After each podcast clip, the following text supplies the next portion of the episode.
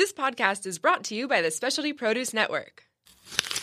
Hey, Chef Joe here from the Urban Kitchen Group. I want to invite you all to dine with us from January 21st to the 28th for San Diego Restaurant Week to try our California inspired Italian cuisine. Head on over to the San Diego Restaurant Week website to make a reservation now.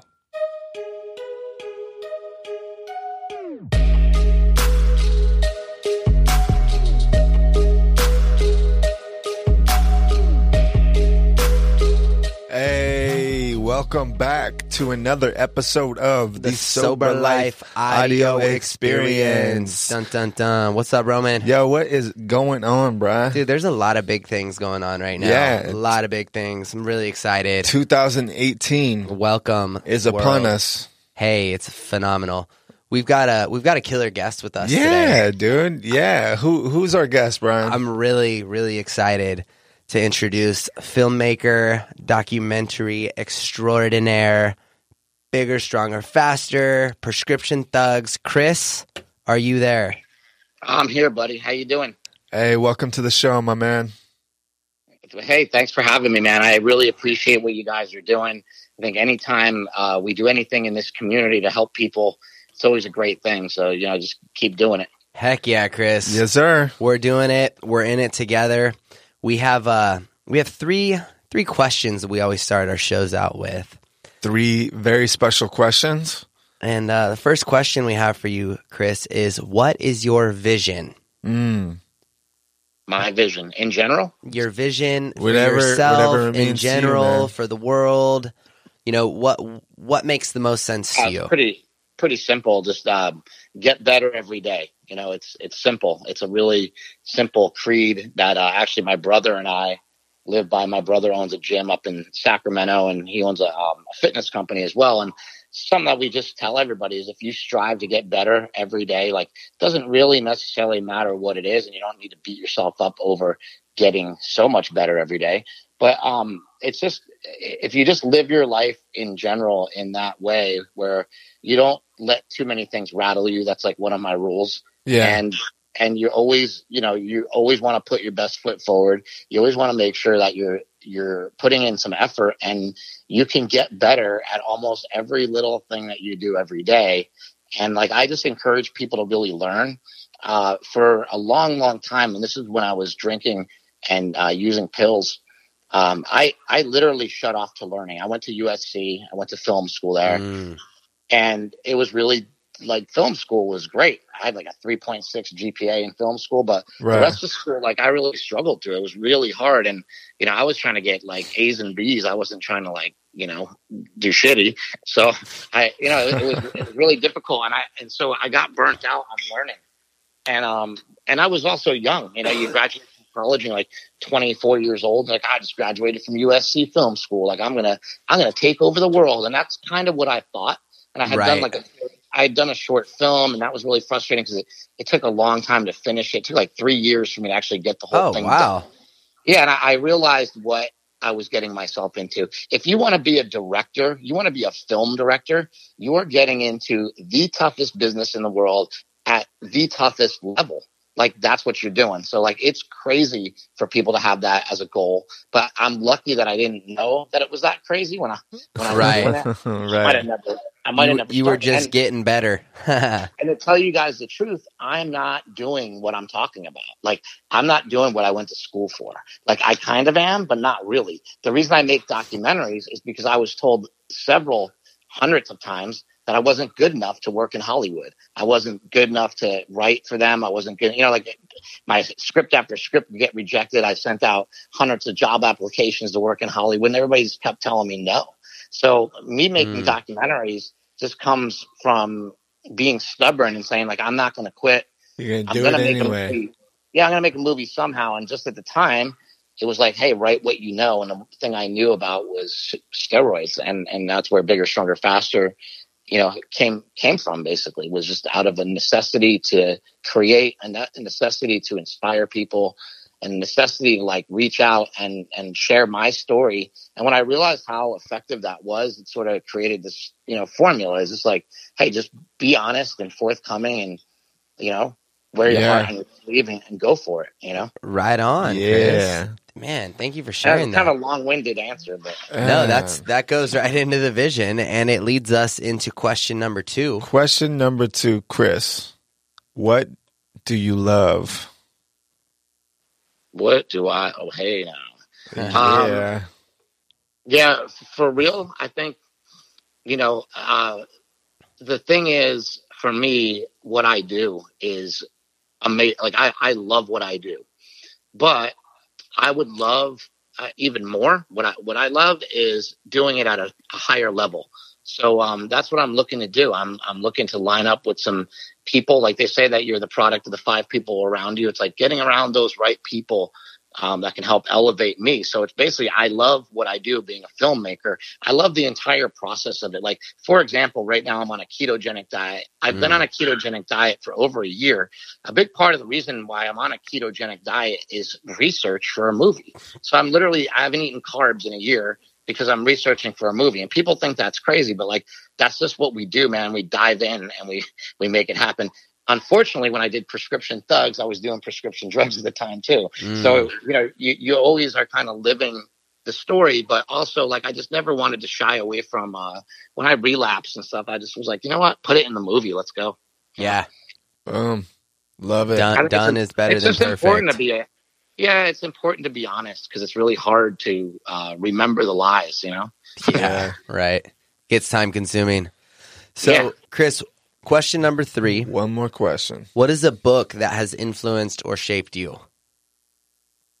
Oh, um, okay. There's there's actually several of them, um, but I would have to say the the book that's that's really really changed my life is got to be um, this book. It's it's a weird book. It's called Keto Clarity. Okay. It's not it's not it's not particularly like the best written book. It's not anything. It's it's about the ketogenic diet and it was um, written by a guy named Jimmy Moore, who weighed you know 400 and something pounds when he started out, and by, you know as he's writing the book, he weighs 230 pounds. I'm like, and this is like 10 years later. I'm like, this is phenomenal. How did this guy, you know, uh, do this?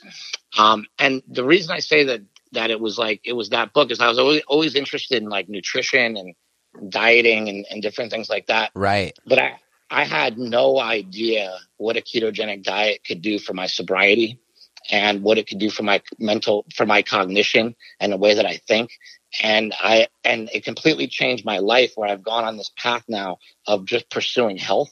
So you say like, what do I love Yeah. besides filmmaking? I love health. Like I'm Mm. obsessed with like health food stores. I'm obsessed with like trying to find and create products, find like uh, new herbs or new plants that have different antioxidants or different Right. chemicals in them that'll help, you know, like unleash this or unleash that, or, you know, wh- whatever it is. I'm just fascinated by, by science and nutrition. And I think, um, that book, Keto Clarity by Jimmy Moore kind of kicked it off. It's like not particularly inspirational or anything. It's just like, really just tells you how to do, uh, this diet. But in the, in the book, he speaks about, I, I think you guys might have heard of like bulletproof coffee. That's Yeah. pretty popular. Oh Well, yeah. the big thing with bulletproof is like that guy took Dave this guy Jimmy Moore's. Yeah, he took and, and I've been on Dave's podcast. Dave is great. But Dave, um, basically he collects a bunch of people's ideas and he and he figures out ways to make a lot of money on them. So Yeah. with Bullet Coffee, that's that was something that people were doing for a while, putting butter and coconut oil in their coffee, and, and he was figured a genius, brilliant, figured out a way to market it and make a lot of money. But one of the things that he talks about, and his book is another book I should say was a life changer. It's called the Bulletproof Diet, and not necessarily because I did a diet and lost weight. I did a diet and I've gotten smarter. I've learned mm-hmm. more in the past year. Like my my past year has been the most productive year of my entire life, and it's really been due to my nutrition. Wow. That's huge.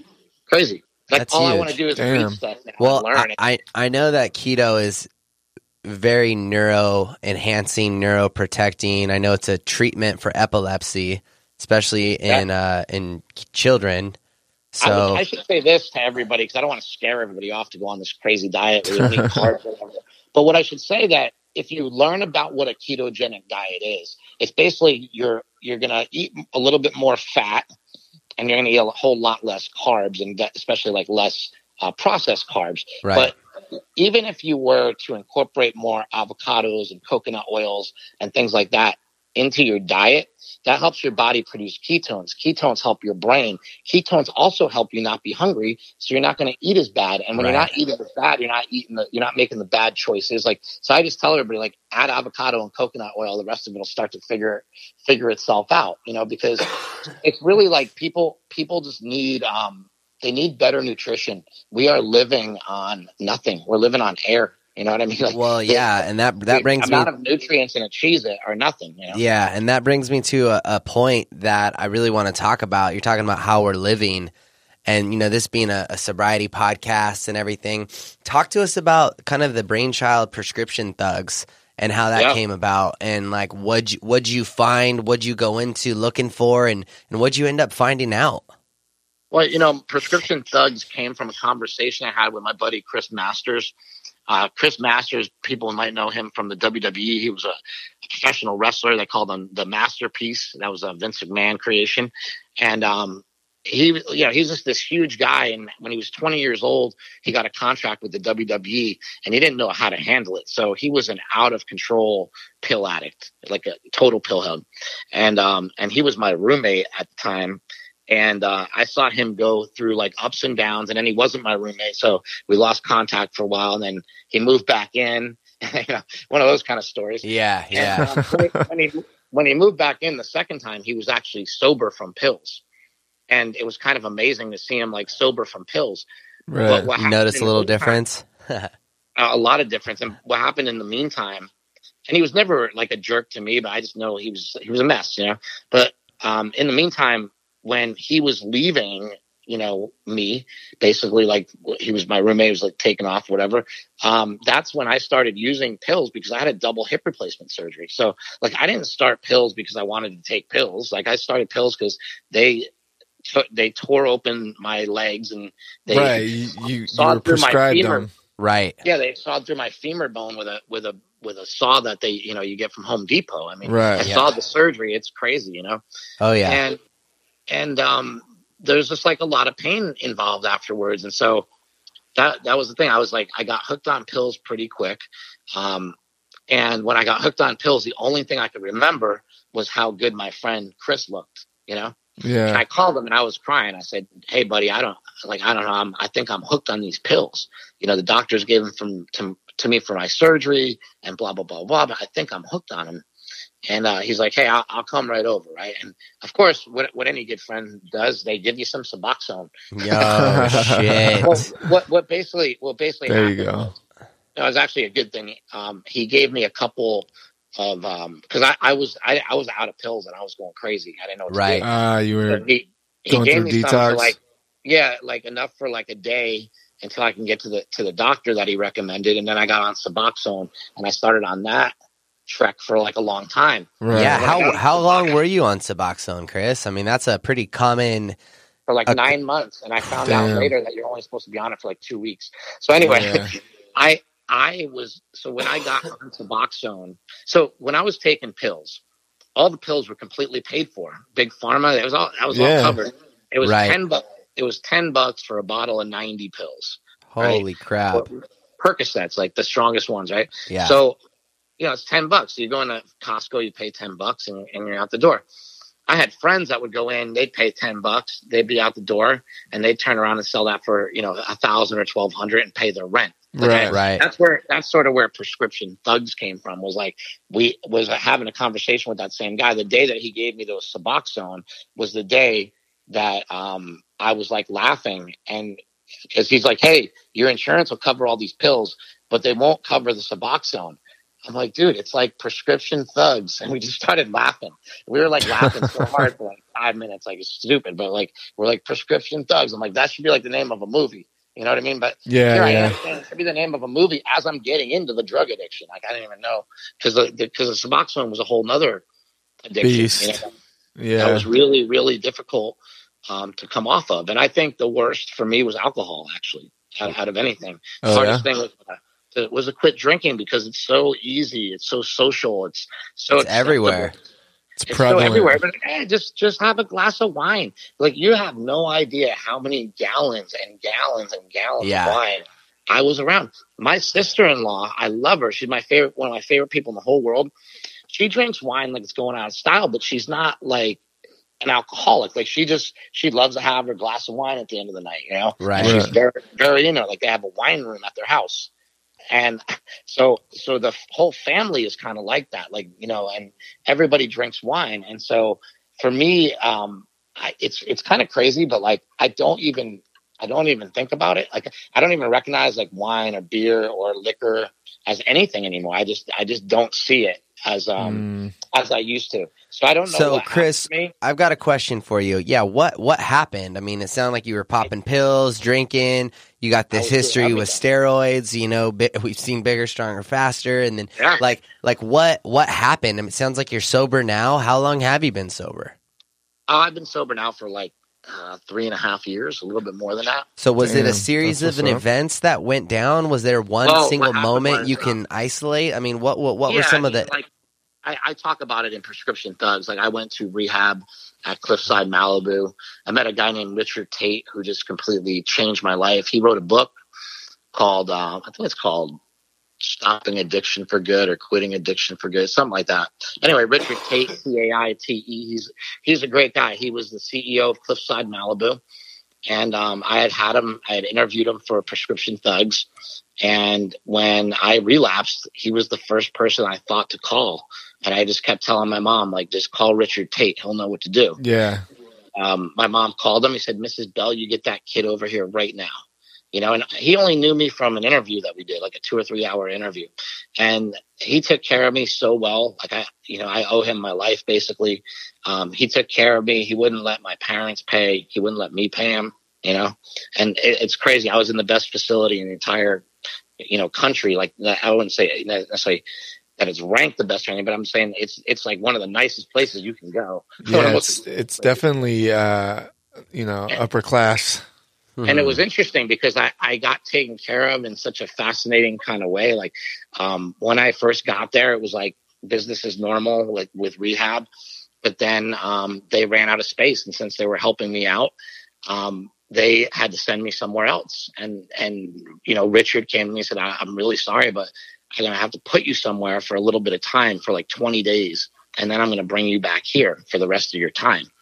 And I'm like, okay. And I just trusted him. And, and um, he wanted to send me to a sober living house, but my brother had died in a sober living house. So I didn't want to go to a sober living house. I kind of freaked out on him, which I completely apologized for afterwards. But I was like, I'm not going to a sober living house. I can't. You know, Oh, all I could think about my brother died in a sober living house. So I said, okay, you don't want to go. And Richard's a hard ass. He's like the best. He's the funniest guy over here. He's like, you want, you, you want to do it like that? You want to play like that? Okay. You want to go to a program? We're going to put you in a program. It's called CLARE Foundation. And I had no idea what he's talking about. I go to CLARE Foundation and it's one of those Yeah. state-run That was, State-run that must have been great, huh?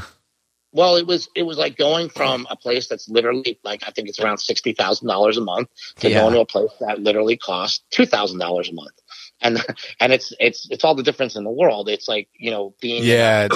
in a room by yourself or being in a bunk bed with forty other guys in the room. Huge contrast. Yeah, and so um, yeah, for me, like uh, as soon as I got to CLARE Foundation, I was like, that's it, I'm done with everything. Like I, I Right. lit that, it was that was it. it. Like so, when I say I got taken care of in an interesting way, that's the that's the interesting way. That's Right. the kick in the ass that I I think I needed personally. I come from pretty, you know. uh so my, my family never wanted for anything. Like we're not rich or anything, but like you know, we we come from a middle class family. We always had what we wanted. We never, you know. So for me to be in a place like CLARE Foundation Right. was was just so humiliating that um, I just wanted to cry every day that I woke up. What lesson? What lessons did you learn while you were there, Chris? that I put myself there. That was the first lesson that I learned. That there was Mm. nothing. There was nothing in the world. There was no trauma in the world. There was nobody that put me there. Like you know, okay, my brother died. Like he didn't put me there. You know what I mean? I put myself there. I, I had to accept responsibility for that. Now that was hard because you're just used to blaming everybody. Right. you know so i just i just started realizing like everything in life is a choice and we make the you know we make those choices every day and i chose i chose the wrong things for so long because it was easy and um i had to start Hmm. choosing the right things is what i what i realized really quick you know Right. Yeah. and and then when i went back to cliffside it was like the best thing ever. Like when I went back Uh-huh. there, I was like, oh my god, I'm like in heaven now. Like, and the rest of the time I was there, like. Yeah, people were like, "Why are you always so positive?" Like when I was in rehab, but uh, especially at Cliffside, even in CLARE Foundation, I was just always super positive. And the reason I was always super positive is like, what else are you gonna be? you know, Right. I, I have to get through it. And all these kids are like fighting and yelling at each other. And there was just a lot of fights, especially at CLARE Foundation. Um, they what happened at CLARE Foundation, which was funny, was as soon as I got there, they put me in charge. Said, why, am, why am I in charge? And the guy leans over. He's like, "Because you're the only normal one." You know, and I'm like, "Oh shoot! Like this is going to be weird." Right. And so, and, and you know, by that they meant a lot of people had a lot of uh, a lot of baggage they were coming in with. They were coming right off uh, right off of jail sentences, right out of jail. Yeah. I yeah, I know that population too, and I know that they deal with uh, dual diagnosis. So there's probably a lot of mental health A lot of disorders mental as well. disorders and I, like i i am so sympathetic to all that Right. know? Um, but it definitely is hard to deal with when you have to live with them you know yeah and you have to make everything work you know? And so they put me in charge of that and i think um, wh- while i was in charge i think we had to let six or seven people go because um, you know i'm not going to let people do drugs um, in in my place you know? Right. so Right. i just like hey these dudes are doing drugs. How do you know? Look at them. These dudes are doing drugs. How Yeah. do you know? Look at them. Just look at them. Yeah, I, I mean, it was kind of like every day. It was like, hey, this guy's got to go, you know. And it was because, you know, you you need Wait, to protect- Chris, are you saying people were sneaking drugs into rehab? Yeah, What? Oh, you know what? I actually, I actually, I guess I was so naive to that. I was like, really? You're gonna sneak drugs in here? Like this is like, you know, and it was just like I, I kind of grew up like that. I've always been kind of naive Right. like that. Yeah. I was yeah. like, I was actually like, it's kind of funny because you guys will laugh at me, but like, I actually thought it was crazy that people were sneaking drugs in. And then I realized, like, oh, that happens every day. Okay, I got you. Yeah. Yeah. Exactly. But yeah, I mean, I, you know what? I had, let's just say I had a great time uh, in rehab. I So- thought it was a great So, Chris. Chris, you Over. you got sober. You went to rehab. What what has life been like these last three three and a half years? What have you been up to? I mean, we, we were talking a little bit earlier. I know you're really into the keto diet, really into nutrition. yeah, um, right now. I'm shooting a doc- filmmaker. What Yeah. what what has life been like on the other side, living in sobriety, and and how has that really helped you and, and supported you in chasing after your dreams and your visions? The number one thing is uh, my brother Mark and I um, just sort of came back together. You know, like after we lost our older brother Mike, it was like I guess we just kind of never really spoke too much about it. Mm. We uh, the family all drifted together. Like my my mom didn't call me for like you know a, a while. Like I don't think I talked to my mom for like a year or two. Like like really like one on one. And I used to talk to her every day on the phone. You know, Right. and uh, always just check in on her, make sure she was okay and stuff like that. And after Mike died, it was like just everybody was sad. You know, nobody wanted to talk to each other, and um, my family couldn't be any closer right now. Like everybody's so tight, and uh, a lot of it has to do with fitness. You know, like everybody got behind. Uh, my brother and I started something on Instagram called the War on Carbs. And that's like with the, our type of diet that we do. We're Mhm. just like, hey, you know, no carbs today. Let's go. And people like will follow us and, and they'll do it too, you know? And um, it's more of just like having fun and inspiring people and, and like, you know, what we, what we really love to do. Um, but like every day now is just so different than it was because every, like, you know, back then we were sad and now every day is like, like you wake up and ready to kick ass. You wake up and you're like, what am I going to do today? Nice. What fun can I have right now? On a mission.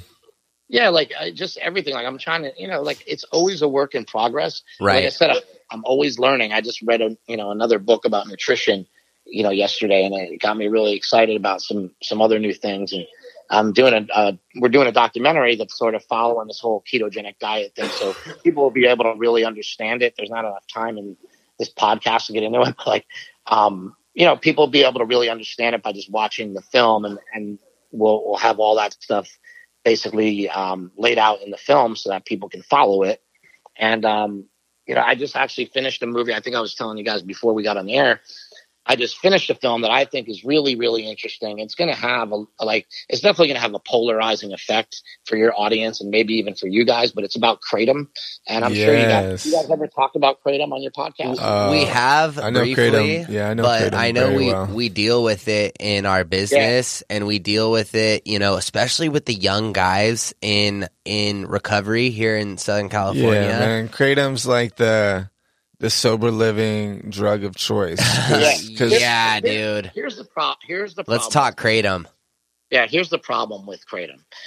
Um, it's not regulated, right? Right. So the problem with most kratom that I've found, and I've talked to the top scientists in the country, I think this could be the cure for our opioid epidemic if it's looked at right the right way. It needs to be approached the right way. But basically, um, this is a plant from Southeast Asia. It's in the same family as the coffee family right. and it and it basically kills pain just like any of your opioids. It works on your mu opioid receptors. So while it does attach to your opioid receptors, it's nothing like um, anything like OxyContin or anything like that because it doesn't. It, those drugs are designed to attach to your receptors a thousand times greater than anything in nature Right. and so that's that's the big difference. It's like it's a slight. Uh, it doesn't lock onto your receptors like that, and it doesn't cause respiratory depression. It doesn't cause the high addiction rates, and it doesn't cause death. Now, because it's not regulated, you don't know if the person is taking a kratom that has that has been modified with addictive qualities to it, right? Because that's what these people do all the time. It's like the same people from the spice industry. They just moved over to kratom, right? Right. Now, Right. the the the way that I was introduced to kratom was through a guy who actually does it all through the FDA. Like everything he does is FDA compliant, Right. and so I was introduced to it like in a different way, more as like a dietary supplement. Like I had no idea that it sort of was sold in smoke shops and the whole the Oh whole yeah. thing. I, it didn't come to me like that. It sort of came to me as like, hey, you should try this for pain. And it wasn't until I was going to speak at Cliffside Malibu, and they told me like, yeah, um, we've been looking at your Instagram, and you probably shouldn't show up to this AA meeting. And so they wouldn't let me speak at an AA meeting because I, you know, I I'm a kratom advocate, I guess you would say. I mean, I made a film about it because I think it can help a lot of people. Well, what do you in- what do you think about the method of ingestion? Because I think that a lot of kids are smoking it, and See, I've never even heard of anybody smoking it. I've just did a whole movie about it. And when I asked somebody, do people smoke it? They're like, people don't smoke it. No, Like, it's mainly know, uh it's yeah, it's mainly change. like tea, it's in capsules. Yeah, It's- things change really quickly. Yeah. Like, yeah, I guess so. I just, I just take it in a capsule. It's a Right. ground up tea leaf. There's nothing in it. So when when I went to the scientist Chris McCurdy, he's out in uh, University of Florida. He's been studying this for 13 years, right? Okay. People in Thailand use this stuff every day. Like they go out and they pick kratom leaves off the tree and they they brew them into a tea and they drink Yeah. that tea and they do it all day long. And it's just like anything else that we any sort of other calming tea or anything else that's on the market here. We have thousands and thousands of dietary supplements on the market that are actually very dangerous. And we don't say anything about that, but once something makes you happy, like we we live does it? euphoria. Let me ask you this: Does it alter your mood or your mind? in in a way that coffee does. Makes you feel good. Like that's how I feel. Like I, it makes me feel good. You know, when I have coffee, I'm a little bit more alert. I talk a little bit more, that kind of thing. Let me So uh feel let me ask you this. Kind of respect. But let me just finish really quick because what happens is that the people that talk about addiction and everything, we need we need to take a look at what they're actually taking because a lot of these products, like I said, are adulterated. And when I talked to Dr. McCurdy, um, the I thought it was like, okay, come on, that's kind of ridiculous. But the amount of stuff that's adulterated in the kratom world is really, really high. Hmm. And that's why there's this fight with the FDA because the kratom vendors, they don't want their products tested. So that they're not testing their product for purity, but they Right. don't want it tested because they're putting shit in it. you know what I mean? Got so it. we Gotcha. kind of, I mean, in the movie, we kind of figure that all out and kind of say that. So Kind of like the black rhinos at the convenience shop. I've heard Yeah. that those are all when they test them, they end up finding Viagra. really Viagra. It's really Yeah, Viagra or really Viagra. Cialis, anyways. and that's just so misleading to people and to me like it's so disappointing because like what we have that could be a great plant that could help a lot of people with a lot of pain Right. uh, is now being sort of bastardized. Now, the other thing is that we just found out, like very, very recently, that mitragynine, which is the main active ingredient in kratom, is not addictive at all. Not addictive at all, according to the science. Now, what is addictive is this other alkaloid that's in kratom called 7-hydroxymitragynine, and it's highly addictive, but it's in a very, very small amount. Like when you see um, the amount of it, like the amount would be like so. There's there's like say the mitragynine was like an entire capsule full of grains. You know, one grain would be how much 7-hydroxymitragynine is in there. So while while uh, we don't think that kratom itself as a as a whole leaf can be addictive. Um, to just get rid of that whole problem, we just pull the alkaloid out, and and you, now you have a a completely non-addictive opioid painkiller. And like I don't understand, like that that is something that I wrestle with a lot. Is that you know we list euphoria as a side effect um, on products, but we want to feel good. Like everybody wants to feel good, and if kratom makes me feel good and it doesn't make me do anything bad, I, that's where I can't find a fault in it. I think for for me, what I would really look at is just the principles of of addiction. Of you know, when I start using it, can I control the amount that I use? And I- I that, think and and the second you're one, right. really quick, would be you know, if I make a decision to not do it, can I not do it and stick to it? Yeah, and see that's that's the thing for me where like it it is such a take it or leave it thing, but I do understand. Like I mean, I I was in rehab with a lot of a lot of different personalities, and I know you guys have been too. So, um, there's people that can be like addicted to anything. You know what I mean? So like that's what's where it's such a tough call. It's like like for me, I'm like, yeah, I could take it or leave it, but some people would say that with alcohol, and I'd be like, are you kidding me? You can like just have one drink and walk away, and they're like, yeah. And Mm. and like I couldn't do that with pills, and I couldn't do that with booze, but I can do it with kratom. Like I went, I've I've been on several trips uh, recently where either I forgot it or like I actually went to Thailand for two and a half weeks. I went to Thailand for two and a half weeks. I didn't bring kratom with me. I had been on it at the time for like six months straight, like every day for pain. And then when I didn't take it for two weeks, the only thing I felt was pain. Mm, You know, I didn't, I- wasn't sick and I didn't get withdrawals or anything. Interesting. And. I think I think that the people that get withdrawals might be taking an adulterated product that has stuff that could create withdrawals. Well, you And know, that's it, the big sou- it- to me it sounds like more more will definitely be revealed, and it sounds like you're you know on the for, on the Yeah, forefront yeah, yeah. and a pioneer in getting that information out to the public. and, and I just want to say, like, I respect everybody in, in the recovery community. I, I'm not trying, like, what I what I'm actually trying to do is see if we can help. Yeah, Because we can also sit on our hands and do nothing. And there's a lot of people that are in a lot of legitimate pain, and they're going to keep returning to opioids no matter what we do, right. unless we come up with something better. And if we can create something that's better, that's all I'm trying to do. So, like, uh, if uh. people do want to like come down on me for using kratom or talking about it or whatever, it's okay. I accept it. You Yeah. know, but that's that's a re- that's a responsibility we accept when we try to make a change. well, and and you know, I'm all. I think we're all for innovation, creativity, finding what works, and and then you know, supporting at the end of the day. If if someone loses control once they start, or that they cannot make a decision to stop and stay stopped, then there's a problem. But if there's if that's not occurring for that individual person, I'm all for innovation, creativity, anything we can do to broaden the spectrum and support as many people as possible. Yeah, So- and I think that that's like that comes up in a lot of things. It's like we just, and it's just a a symptom of our culture. Like we want a one size fits all like Mhm. thing, and Yeah. and one size one size doesn't fit all. Like if somebody were to take a look at your life as compared to somebody else's life, as compared to somebody else's life, like this guy can control his kratom, his drinking, his blah blah blah. This guy can't, right? So it's like we it, it- there is it's it's not the same thing for everybody, and I think that that's important.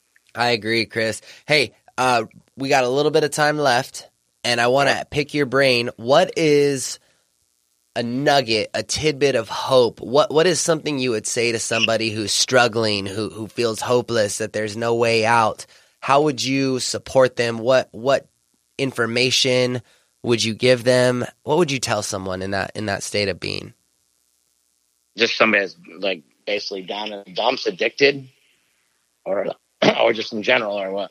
Yeah, someone that's like on there, you know, hopeless, maybe thinking of ending it all, doesn't know what to do, and just like, yeah, out I, on their you know, luck. I I've been there myself, and I've I've talked to a lot of people in those um, those situations, and um, usually what I it's not what I tell them, it's what they tell me. So what I just try to do is is listen you know? And i think that's important as a friend right? This Right. would be like the guy the guy that's like you know what man? I'm just gonna shut my big mouth because my ego is telling me that i'm smarter and i figured this out and i can tell you how to fix this. So i'm gonna scrape you up off the floor with a spatula. Like no pour your fucking heart out to me. Like tell me what's up and and like you tell me you know what's wrong and you'll talk yourself into the answer. You know what i mean? Like it, that's that's it happens so so often is that like we we have our own answers. We have our own what i call a gut instinct. I feel it's like the most powerful force in the universe. It's the first thing that you think about you know like okay i'm going to do this. And we have that but we don't like to use it a lot. Like i think a lot of people like sort of go like look i know this girl is terrible for me but i just can't say it to her. It's like well, why not why not you tell her you know what I mean? like that, it's like that it, but it's like that same dilemma with like sort of everything right like i know like i know that i really don't want to kill myself but i keep saying i want to because i got nothing going on and then you know it's like after they think about it and talk about it it's like okay this is stupid let's figure it out right they start figuring out in their own head Right. That's a You know, whole what- that's a whole nother genre right there. Hey but Chris, also like what's tough is like when somebody's experiencing like real real depression like i think you got to go back to what i just said and like and just give them a hug and be there for them Yeah. because that sometimes sometimes there's nothing that we can say you know so it's just like being there and be giving them love you know yeah, it's in it's in the giving, it's in the connection, the vulnerability. Hey Chris, where can people find you? Where can people see what you're up to? Where can people check you out? Where can people Sure. give you a like, a follow? Yeah at big strong fast is my twitter and my instagram. I'd also say um you guys should follow my brother. His uh youtube channel is youtube.com uh backslash super training zero six. And on there there are so many videos about diet training nutrition uh, just inspiration. Like my brother's just an ass kicker and we do a lot of stuff together and we'll be doing a lot of stuff in the future. And he's also at mark smelly bell. So i'd recommend like following both of us because we're both putting out all this kind of information all the time for free Oh, I love it. You guys we hear love it. that? Cool, man. Follow yeah, awesome. Chris Bell, Bigger, Stronger, Faster, Prescription Thugs, amongst many other and the new one is called the new one is called a leaf of faith and we just had a phone call today with a distribution company that really likes it and um, it looks like we'll probably be coming out with that in may so you guys are the first to hear it because it just happened a couple hours ago and I don't know. Oh, right on. So When Life told you I- exclusive. when I was told I was on a long, boring conference call, that's what I was talking about. Right on, right on. Chris, hey, thank you for coming on. Thank you for supporting. Thank you for sharing your story. I just acknowledge you from here to the high dude. heaven. Yeah, And, I uh, wanted to say thank you guys for for doing this and like thanks for being open minded because like Yeah. as soon as I brought up kratom, I'm like I'm not sure how this is gonna go over, but you guys were really cool in dealing with it, so thank you. Hey, this is, doubt. this is a platform for everyone. We've had uh, the CBD discussion. We've had some discussions around kava, Yeah. kratom. I mean, there's Those there's lots of on, it's always on my mind too. Is like if there is a better way, right. check it out. You know, you know so- and and this is a platform for people to talk about it um you know i think roman and i are pretty clear on where we stand and and as far as like Yeah. what is addiction and what isn't but i mean i'm not going to stop anyone from expressing I from being Yeah, vocal I think at the end of the day is that other people's opinion have kept people sick for a long time. Yeah, and at sure. the end of the day, I think everyone's got the right to figure out what works best for them. And just because it doesn't work for me doesn't mean it's got to be the same for everyone, right? Like also- life life is fluid. We're all unique individuals and we all require unique care. Exactly. That, yeah, that's where the one size fits all. That you know, you don't want that. No You doubt. Unique, unique care for everybody. Appreciate Right on, it, man. Have a good day my man All right, Thank love you you guys guys. for Be good, listening to another episode of the Sober Yeah. Life Audio Audio Experience.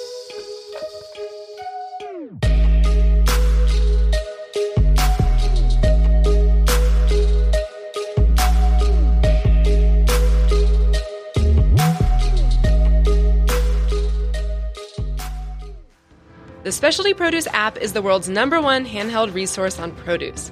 The app features photographs, recipes, geography and history, taste and culinary applications on over 1,900 produce items. From apples to zapote, we've got your produce questions answered. Our app is available for both iPhone and Android. Download our app for free today.